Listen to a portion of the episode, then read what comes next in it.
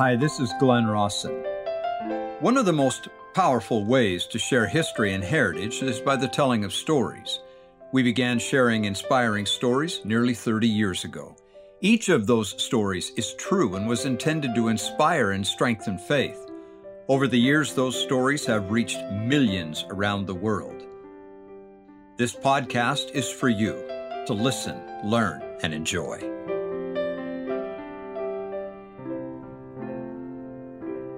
Have you ever felt that it has been too long since you've heard the voice of the Lord?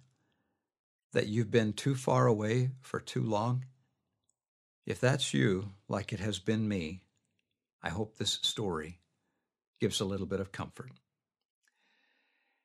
It was an interesting day in Perea. As was often the case, Jesus was teaching a mixed audience. His disciples listened and reverenced what he said. The Pharisees, on the other hand, challenged him. Nonetheless, Jesus shared a series of parables. You remember them the lost sheep, the lost coin, and the prodigal son. Now, perhaps it is because the word prodigal means wasteful that the Lord followed immediately with another parable, the parable of the unjust steward. In that parable, he taught them to be wise and prepare for their future, to manage the goods and means of this world to their benefit and salvation. When he finished, the Pharisees, who were covetous, derided him. Because of that, that prompted another parable from Jesus. Quote, I will liken you, he said, meaning the Pharisees, unto a rich man the Savior then told the story of a man who had it all. He was very wealthy in the things of this world and lived comfortably. Outside that rich man's gate, however, was a pitiable beggar named Lazarus, full of sores that the dogs licked. All Lazarus wanted was crumbs from the rich man's table, and they were denied. I pondered it this last time I read it and came to the realization the dogs licked his sores, not for nourishment, but because they took pity on him and tried to heal him. Only the dogs would have pity on Lazarus. No one else would. In time, Lazarus died and was taken to heaven. The rich man also died and was left in hell. The rich man, according to the parable, looked up and saw the beggar with Father Abraham. Father Abraham, he cried, send Lazarus that he may dip the tip of his finger in water and cool my tongue, for I am tormented in this flame. End of quote. Father Abraham denied the request, saying, Son, remember that thou in thy lifetime receivest thy good things, and likewise Lazarus evil things? But now he is comforted, and thou art tormented. Well, the meaning is pretty clear. God gave the wealth, and the rich man should have shared. His selfishness damned him. Seeing, therefore, that he could get no relief, the thoughts of the rich man turned to his family I pray thee, he said, therefore, Father, that thou wouldst send Lazarus to my father's house, for I have five brethren, that he may testify unto them, lest they also come unto this place of torment. End of quote. Now that seems like a logical request from hell. If his brothers were visited by an angel from the other side, surely they would believe and repent. But Father Abraham said this, and this is telling no, they have Moses and the prophets, meaning they have the scriptures already. Let them hear them. The rich man came back. Nay, Father Abraham, but if one went unto them from the dead, they will repent. And this was Abraham's profound reply. Quote, if they hear not Moses and the prophets, neither will they be persuaded though one should rise from the dead. End of quote. That's stunning. The Holy Scriptures are more powerful, more profound, and more lasting to change us and comfort us than the visit of an angel, according to Father Abraham and the Savior. The Scriptures talk to us. They are more powerful and persuasive than the presence of angels. It has been said if you want to talk to God, pray. If you want God to talk to you, study the Scriptures. And by the way, Jesus was exactly right. Within just days, Lazarus, the real Lazarus of Bethany, did come back from the dead, and they still didn't believe. This next story, I you may just laugh at it, and that's okay.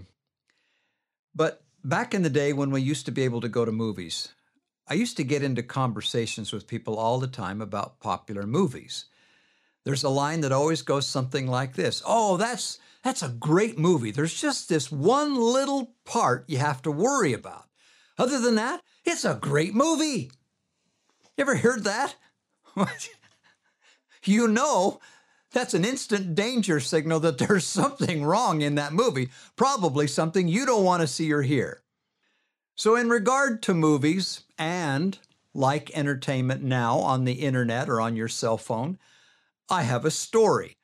It's about my daughter, Hannah, whose birthday is in a couple of days.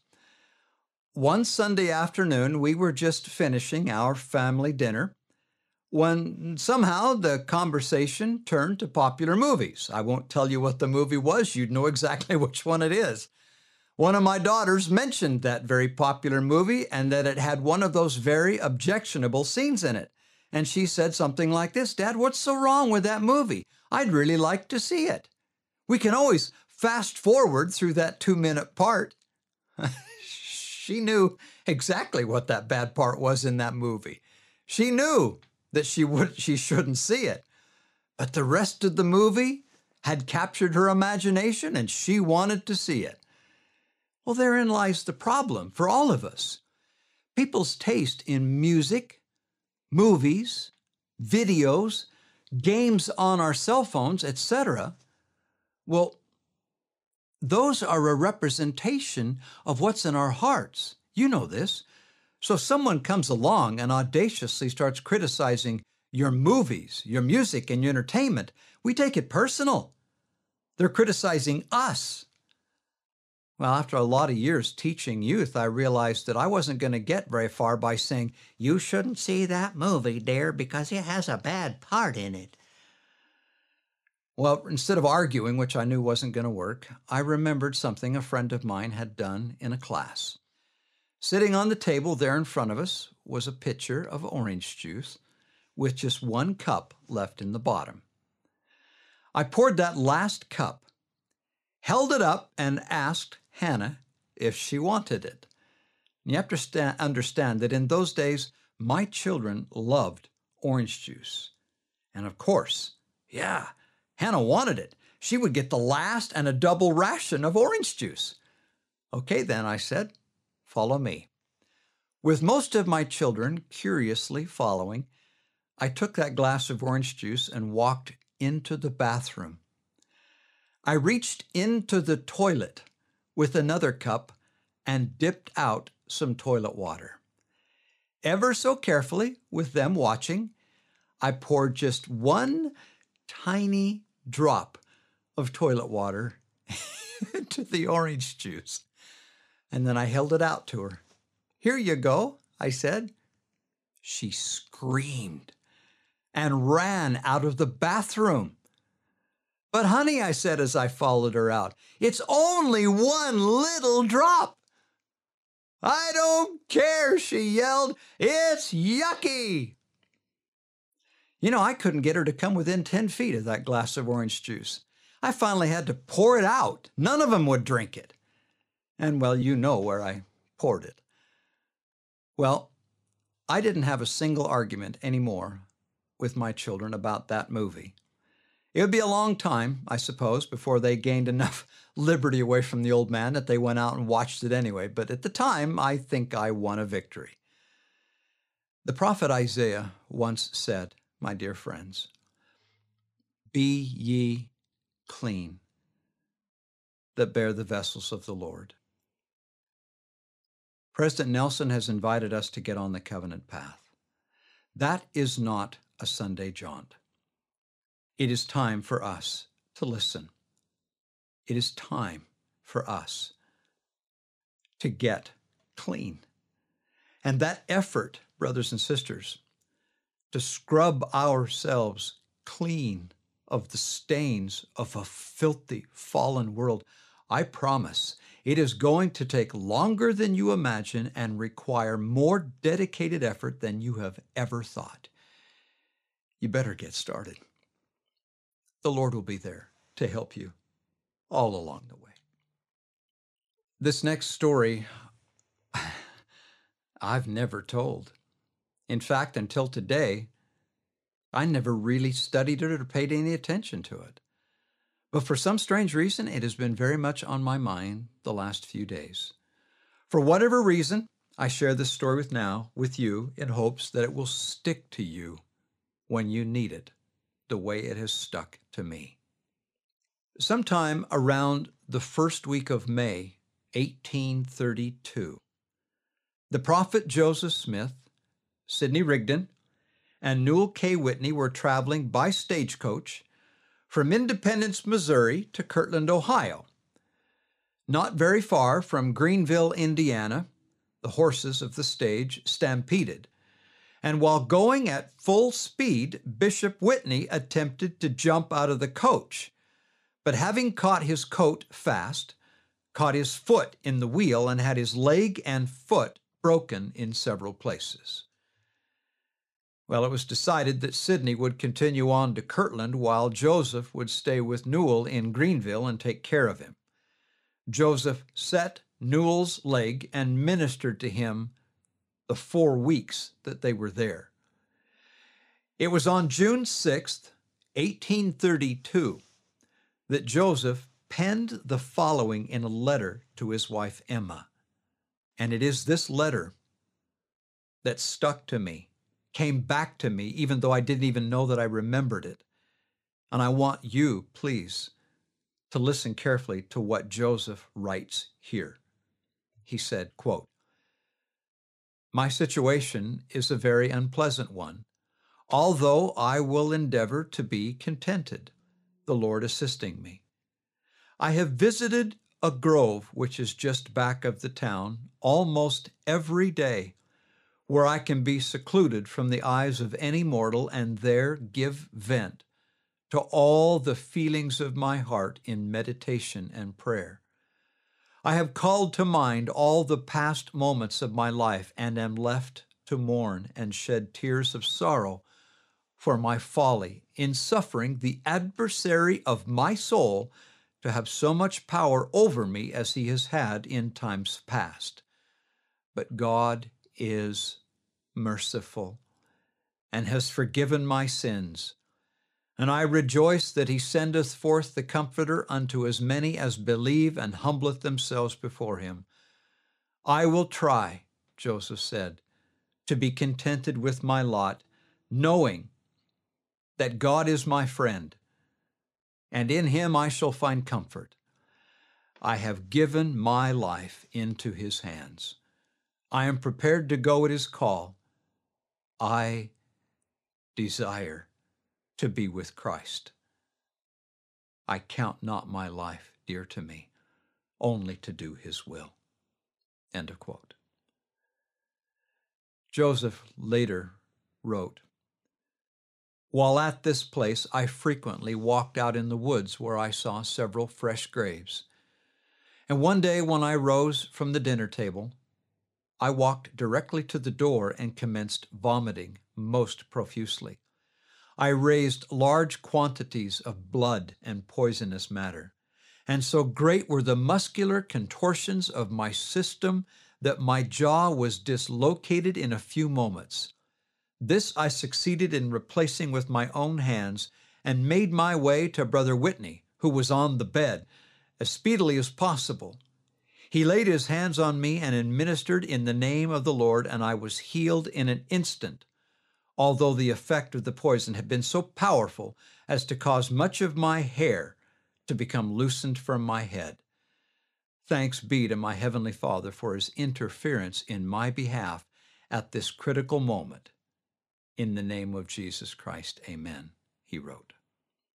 Now, I tell you that story about the prophet Joseph Smith, about his sacred grove, for two reasons.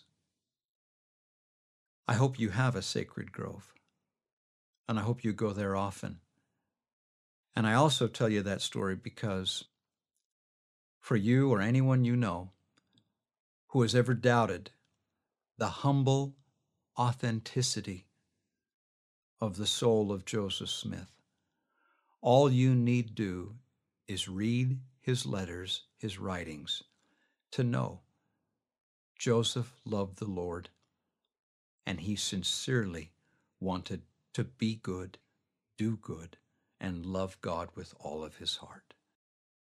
Not too long after that, after the four weeks, one day Joseph came in from his sacred grove and told Bishop Whitney that if he would agree to get off the bed the following morning, which bed he hadn't gotten off of in four weeks, Joseph said, they would find a wagon the next morning waiting for them that would take them to the river, where they would find a ferry waiting for them to take them across the river where they would find a hack, which would take them directly to the boat landing, where they would find a boat in waiting to take them home.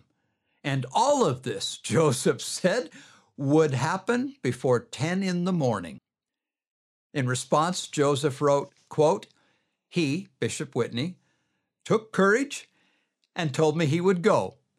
We started the next morning and found everything as I had told him, and we were passing rapidly up the river before 10 o'clock. End of quote. My dear friends, I witness to you that this gospel's true. God is with you. He loves you. Keep trying. Just keep trying and do your best. And with the Lord's help, you and I will come out on top. Thank you for listening. Many of the stories you heard today have been published and are archived at glennrawsonstories.com. If you would like more information, you can communicate with us there. We will be back again with another podcast next week.